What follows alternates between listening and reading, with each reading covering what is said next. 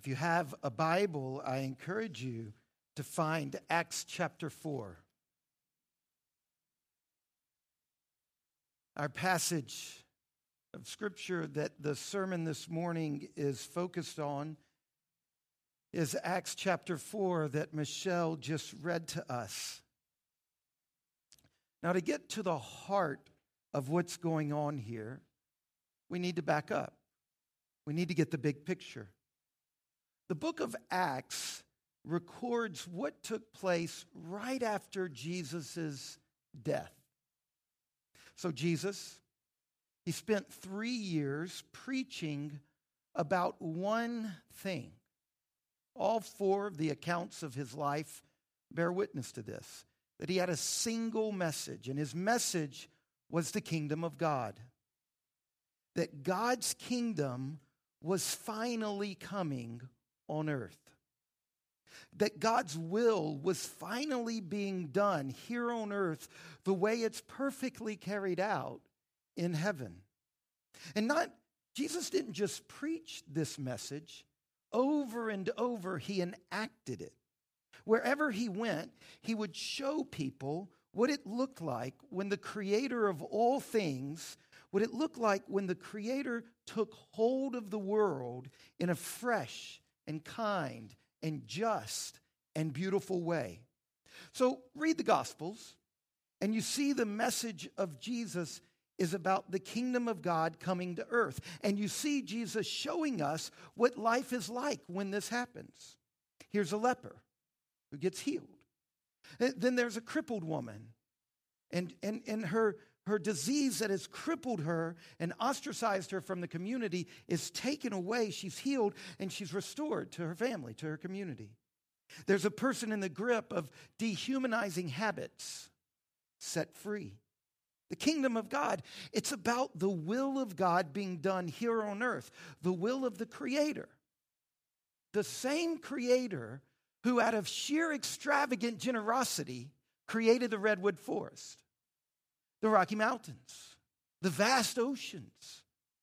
So you extrapolate from that. If that is the creator, then what would it be like when he shows up? And then you read the Gospels and you see what it's like when such a life giving, generous, creative, overwhelmingly extravagant creator takes on flesh and begins to fix things, restore things. The kingdom of God, it's about the will of the Creator, the life giving Creator, the stunningly generous Creator who is the source of all delight, of all that's lovely, of all that's lively. When this God, who is filled utterly with love, just love to the core of his being, grace, this God, when he shows up to bring things into his will, you read the Gospels and you begin to, and you can begin to see with a hopeful imagination what the kingdom of God is like, what it's like to live a life under the reign of this kind of ruler who doesn't bully you, doesn't make you cringe, he doesn't diminish you, he maximizes you.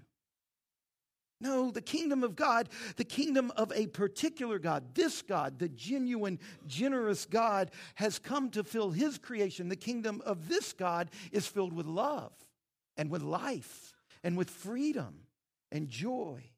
And then, after proclaiming this message for three years, the powers of the world say, no, Nuh-uh. We're fed up with that because it's a threat to their position. It's a threat to their vested interest. And so they do what power does in our world they struck out, they struck at him, they crucified him, they rejected his claim, they rejected his agenda, his message. But then, in a surprise move that caught everybody off guard, God rejected their rejection. Their rejection in the form of death, which is the way this world functions, right? God said, No, Sorry, I trump death. And he raised Jesus from the dead. And then in Acts chapter 1, Jesus ascends to heaven and is enthroned as the king of the world. And in chapter 2, he pours out his spirit on his followers and he says, Now you go. You carry out this message. You carry it forward that I've been proclaiming. You carry on the work I've begun. And immediately, as we're reading in Acts, that's what happens. The kingdom moves forward. So the king goes up, the spirit comes down, the kingdom moves forward as the church begins to say the stuff Jesus had been saying. There is a king, there is a kingdom. The kingdom is here, the kingdom is available. And it's beautiful when you read the first three chapters of Acts. It's just seductive. It's, it's idyllic. It's God's kingdom because you look at these people and there's people whose sins are forgiven and their guilt is taken away and the stain of their mistakes is cleansed. And you know what happens when people are delivered from shame? They start to forgive each other. Suddenly, this stuff they're drawing down, they're drawing down on the kingdom, they're drawing down on this life giving power, and it changes them. So that when you look at the life of this community, they're nice, they're kind. They love each other more than they love their stuff. So, somebody in the community has a catastrophic financial need. They'll sell stuff because they love the person. You'll see my note coming out of my pocket?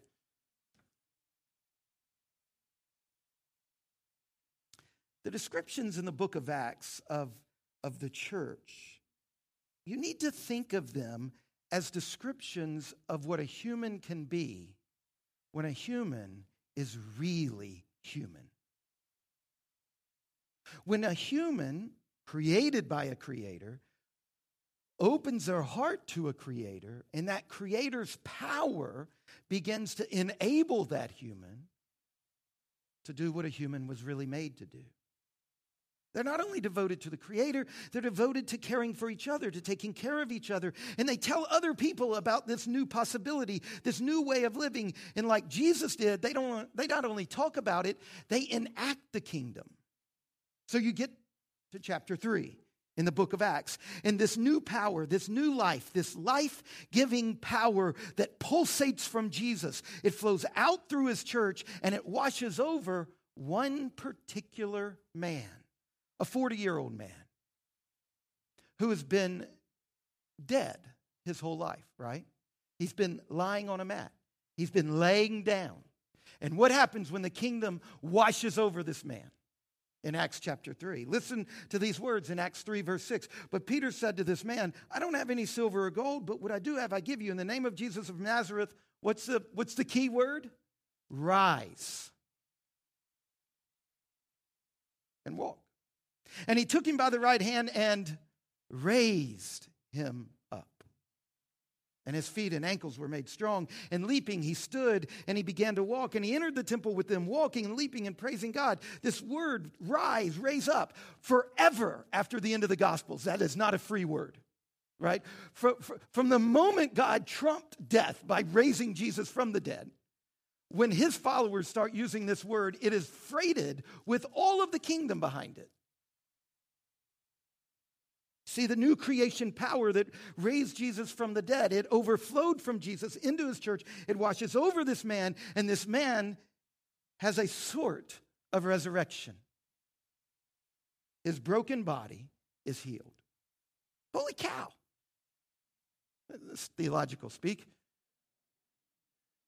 Isn't this idyllic? Isn't this beautiful? Isn't this the stuff of our deepest longings, of our myths, of our greatest stories? Isn't this the life we all want? Isn't this the way we want our communities to function? Isn't this a picture that rings true to the primal collective instinct of the way we all want this world to be? So, why then, in our reading this morning, when you get to Acts chapter 4, are people angry? What does it take to get mad about this? I mean, I think that's what, look, you know, in a monomythic plot cycle, like in a five act play, in, in Act One, life as it should be. In Act Two, conflict occurs. Act Four is conflict. Act One, Two, and Three, life as it should be. Where is this conflict coming from? Who could get mad about this? I just don't want people being healed. I mean, like, really? Like, where is this coming? What, why suddenly, in this amazing description of the kingdom moving forward, why suddenly does this storm blow in? And it's a serious storm. It is so ferocious that the kingdom's very existence is threatened. What gives. Where is all this anger? Look at Luke, uh, Acts chapter 4, verse 1. And as they were speaking to the people, the priest and the captain of the temple and the Sadducees came upon them greatly annoyed because they were teaching the people and proclaiming in Jesus the resurrection of the dead. That's the answer. They were annoyed, greatly, uh, you could translate this word, greatly disturbed or worn out, unable to put up with it any longer. Why? It says right there at the end of verse 2 because they were teaching the people and proclaiming in Jesus the resurrection from the dead. That's what ticked them off. That's where all the anger and hostility came from. That's kind of weird, isn't it? Like, I read that and I think, I, I, I, still don't quite get it. Why would that tick you off? Like, why, why didn't they just do like a lot of culture despisers do today? Why didn't they just ignore that? Right? Why did it actually provoke? What's so provocative about it? Well, to understand this, it helps to know two things who these people are that are getting all wound up and angry, and what this idea, this notion, the resurrection of the dead, what that meant in that particular context. First of all, these people that are getting upset, these leaders, look, it says priest, the captain of the temple, and the Sadducees. These are the aristocrats. This is the landed gentry in that culture. They are powerful. They are wealthy. They are not just aristocrats with money, they are the ruling party. Their power comes from the fact that they are the keepers of the temple. The, the temple, the central shrine of this nation. They're in charge of it the most holy place in the life of the Jewish people. I mean, just try to imagine what it means to control the Temple Mount in a religious culture. It doesn't take much imagination to stretch to see how that can generate power. They were in charge of this place, this place that for a thousand years, the one true God had promised to meet his people at this place and on this place, in this temple, he would restore fellowship with his people.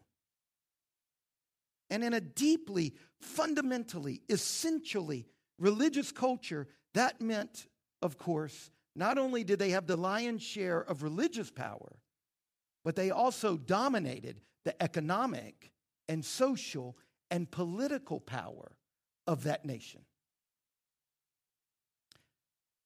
That's who gets mad. This is the group of people that when Rome, who occupied this territory at this particular point in time, this is the group of people with whom Rome was interacting. So, why would proclaiming in Jesus the resurrection of the dead bother them? It's because, and here you have to invert your common Western view. In that culture, resurrection meant revolution. In our culture, people who believe in the resurrection of Jesus are often considered conservative, medieval, superstitious. But in that culture, it wasn't that you were backward if you believed in it, it's that you were on the liberal edge, the progressive edge of society. And this was a threat. Resurrection was a radical, dangerous doctrine. It was an attack on the status quo. It was a threat to the existing power structures. Resurrection, you see, is the belief, and this is the key it is the belief that declares that the living God is going to fix everything, and the current way of things is wrong. Do you see how that would be a threat? The one true living God, the creator of all things, is going to restore all things. He's going to turn an upside down world right side up. Well, if you're in charge of an upside down world, suddenly what would happen to you when that upside down world is turned right side up? You would find yourself in the place you don't want to be, which is on the bottom. And you're accustomed to being on the top. This is why the people who are in power are so worked up because of the political edge of resurrection. Because resurrection isn't merely about morality, it's about every square inch. It's about everything. You see, if resurrection was like the secularists of today say, if it was only about your own personal spiritual experience or your only morality, it in no way would have bothered the religious rulers, the political leaders. It, it would have been no threat. They would have done what a lot of today's secular world does to the church. They would have happily ignored them. But they and everybody else knew that this doctrine of the resurrection was about revolution. It was about the fact that we live in a broken place and God has started the renewal of it. So if suddenly God shows up and he restores all things, he sets it all right, the powers that be who are used to control, they no longer have a guarantee for their vested interest. So these rulers who are so preoccupied with power and reputation. That's what ticks them off. And this guy, Peter, where does he get this from? You know, he just keeps standing up. And in chapter 2, in chapter 3, in chapter 4, he says the same thing over and over. You killed him, God raised him, repent. This is not the way powerful people are accustomed to being talked to. In other words, Peter was not only saying that Jesus himself has been raised, but he was saying that Jesus' resurrection is the start, the sign of God's eventual restoration of all things. And you better get on the right side of history, is what he's basically saying. And the only right side of history is with Jesus. That the turning point of history is not the Enlightenment. It's not the Bill of Rights. It's not America's birth. It's not our Constitution. The turning point of history was the resurrection of Jesus from the dead, and the only right side of history is to stand with that. That's the reason for their opposition and, and the tension, and it is tense. This is a tense moment because these rulers, this is the same court that tried and condemned Jesus. You read Luke's account of the life of Jesus, there's Annas and there's Caiaphas. There's the Sadducees. Now think about this. When we read in Acts chapter 4, verse 6, on the next day, their rulers and elders and scribes gathered together in Jerusalem with Annas the high priest, and Caiaphas and John and Alexander, and all who were of the high priestly family. And when they had set them in the midst, they inquired, By what power or by what name did you do this? Can you see Peter and John standing there? What have they been thinking about all night as they sat in jail? Their minds have been flooded with memories of Jesus' trial. Was history about to repeat itself? Could they expect justice from this court? Hardly. This court, which already had listened to false witnesses and unjustly condemned their Lord, were they about to suffer the same fate? Probably. Would they be handed over to the Romans and crucified? Most likely. Surely they were asking themselves these questions. Can you imagine? And, and, and, it is in the midst of them, the way this court physically sat was um, in the half round, and the person on trial would stand right in the middle of all the power of life and death. So, what do they do? On the edge of their own crucifixions, how do they respond to this incredibly threatening, dangerous moment? Look at verse 10. Let it be known to all of you and to all the people of Israel that by the name of Jesus Christ of Nazareth, whom you crucified, whom God raised from the dead, by him this man is standing before you well. This Jesus is the stone that was rejected by you, the builders, which has become the cornerstone. Look, you don't say to the owners of the temple, there's a new cornerstone for a new temple, right? When Jesus started messing with the temple, they killed him. They say it. And there is salvation in no one else, for there is no other name under heaven given among men by which we must be saved. Holy cow! Is that what you would have said? I mean, do you get the feeling that they sat there that night fretting? Peter boldly restates the claim that got him there, the claim that led to Jesus' crucifixion. It's a mantra he keeps saying over and over. He keeps saying that when God raised Jesus from the dead, he began the process of renewal and restoration that will culminate in a transformed creation in the world right side up again, and that will culminate in all of those who have gotten on the right side of history, getting to live in that kingdom, world without end. You see, Peter says, Hey, powerful people, what happened to this crippled man? That was just a foretaste. That was an anticipation of what God is going to do with every twisted, broken, painful, diseased, marginalized, powerless situation and person. Peter says Jesus is the inescapable doorway to your deepest, truest, kindest, most generous dreams.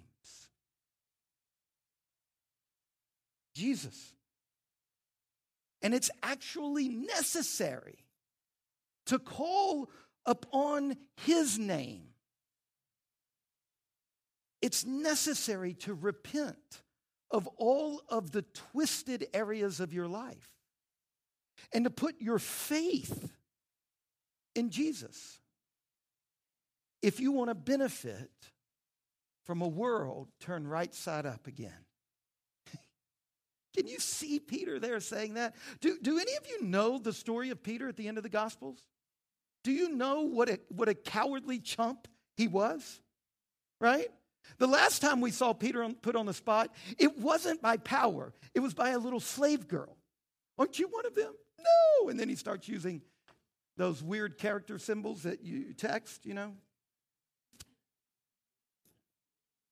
But here, Peter, here he is, and he fully accepts the cost. I think Peter thinks he's probably about to be crucified. And I think he just embraces that reality. Those of you who are on the retreat, I said this because Jesus told him, You'll be my witnesses. And the fundamental meaning of the word witness in the book of Acts is that your life will look like my life in its cruciform shape. So Peter says, Well, my Lord did. And that's the way God moved the kingdom forward. And now he's going to move it forward through me. And he moves it forward this way. So here's Peter. He accepts the cost, he embraces the reality that there's a very good chance he's about to be crucified. And he says, All you guys need to do is to trust in the name of Jesus, and your sins will be forgiven. All you need to do is receive the new life of the Holy Spirit, and you'll enjoy life in this world when it's turned right side up. And what's the verdict of the court this time? Well, the masses are on Peter's side.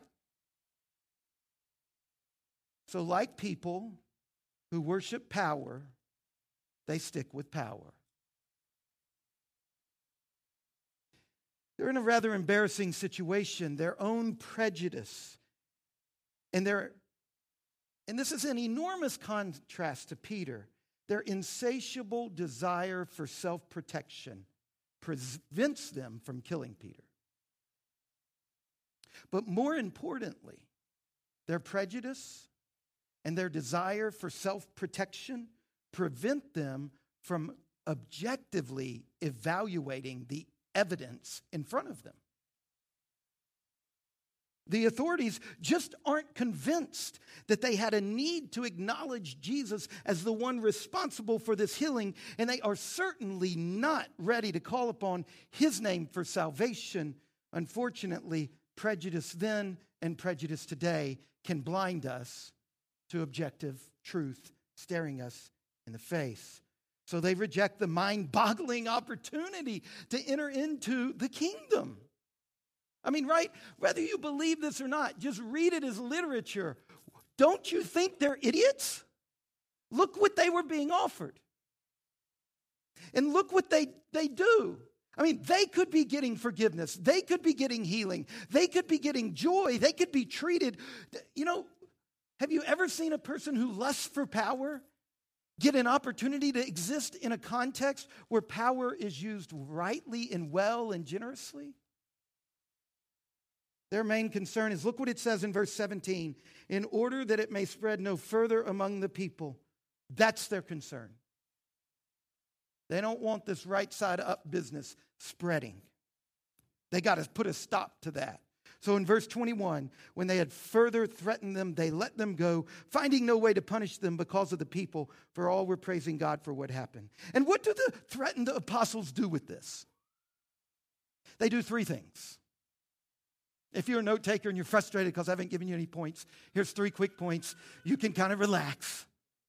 They immerse themselves in the church, they immerse themselves in Scripture, and they pray. That's their response. And what a prayer. I mean, think about the first half of chapter four, you see their boldness in court.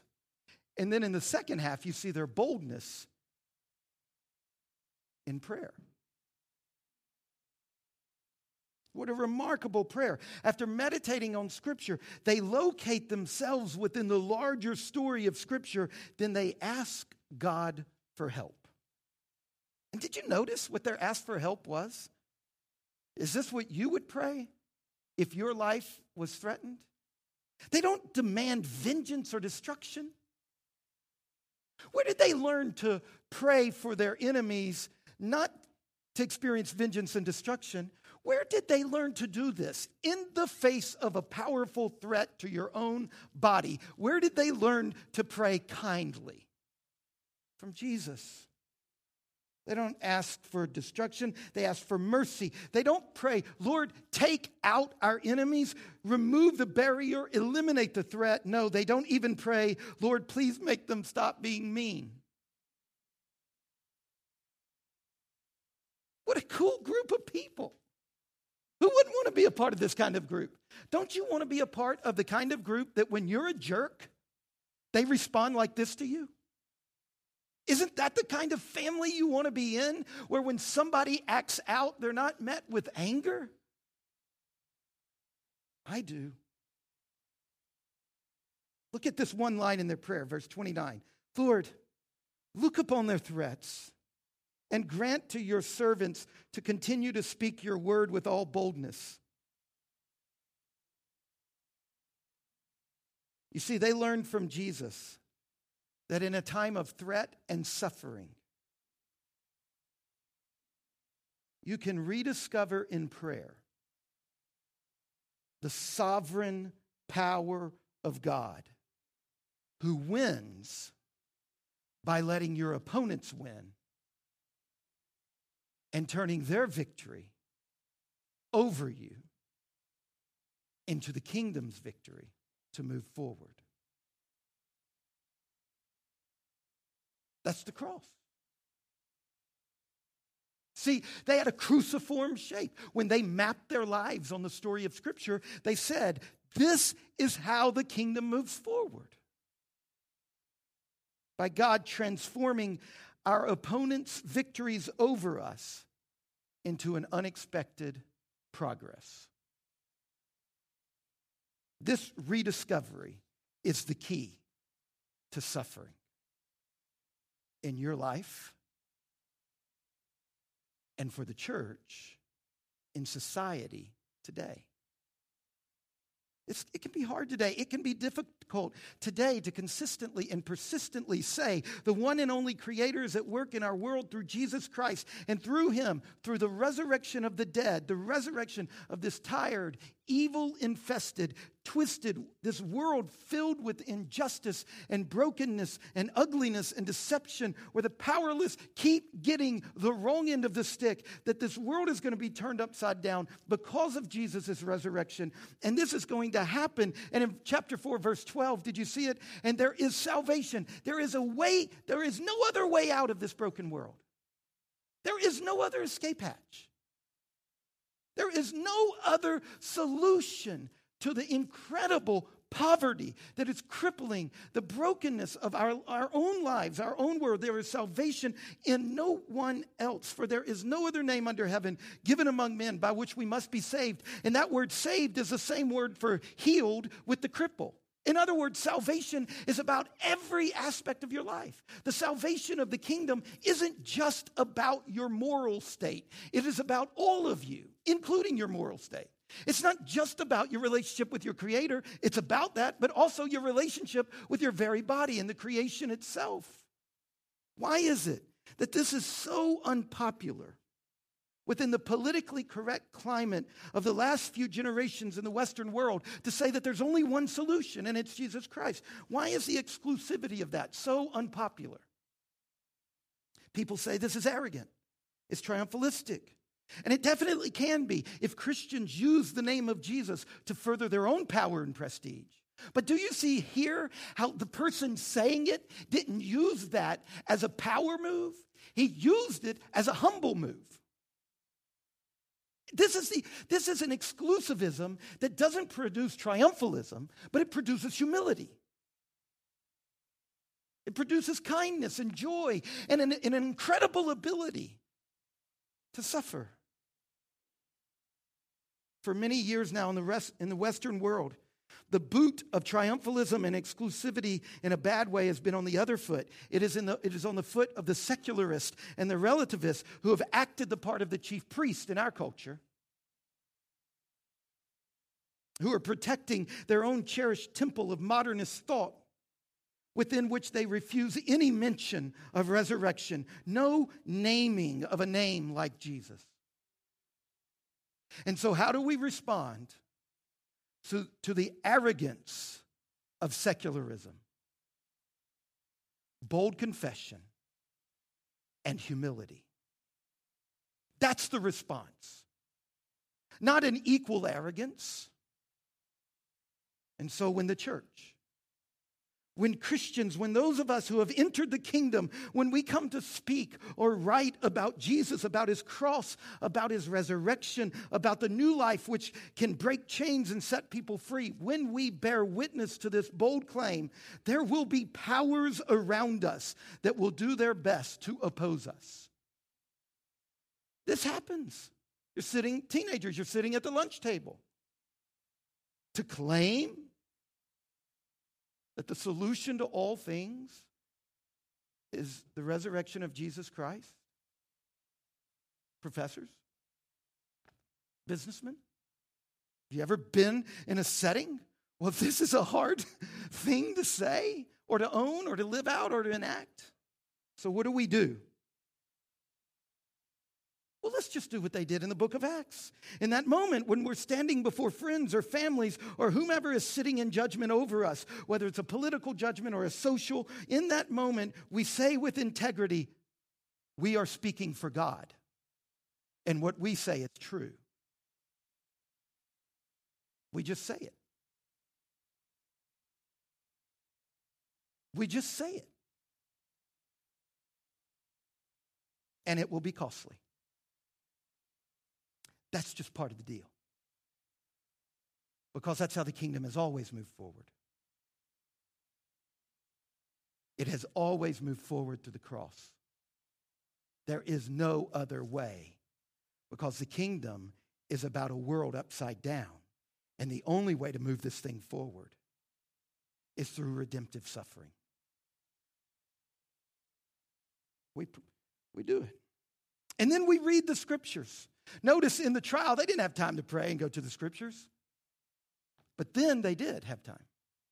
And when they did, they read the scriptures. We map out our situation firmly on the map of the scriptural story, and then we pray for boldness and courage to keep going.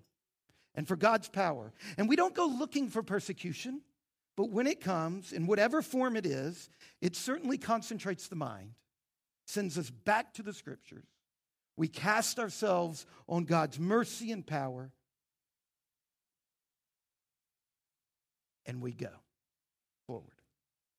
Let me wrap up with this. How does your life look as you stare into this story? Are you afraid? Are, are you afraid because believing in Jesus and the resurrection of the dead is, is so out of touch with the cool kids in our culture?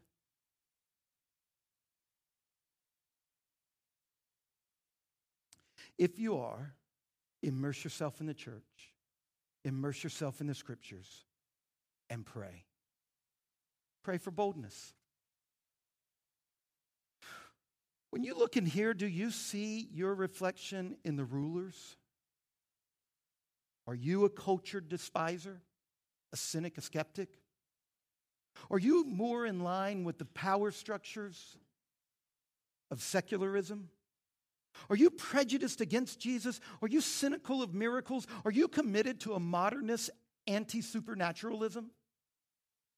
Can you be sure, if that's the case, can you be sure that your lack of belief in Jesus is not motivated by a prejudice and a desire for self protection?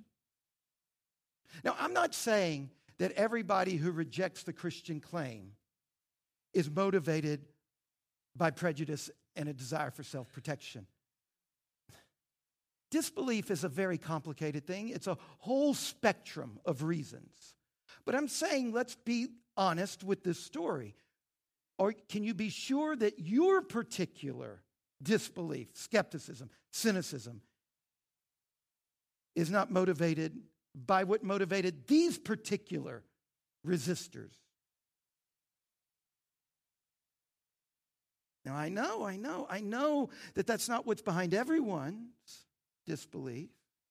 But in the interest of authenticity and honesty, if you're a person who doesn't believe in Jesus Christ and the resurrection from the dead, perhaps in the days, in the next few days, you can find it some time to reflect on the profound capacity for self deception that we all have.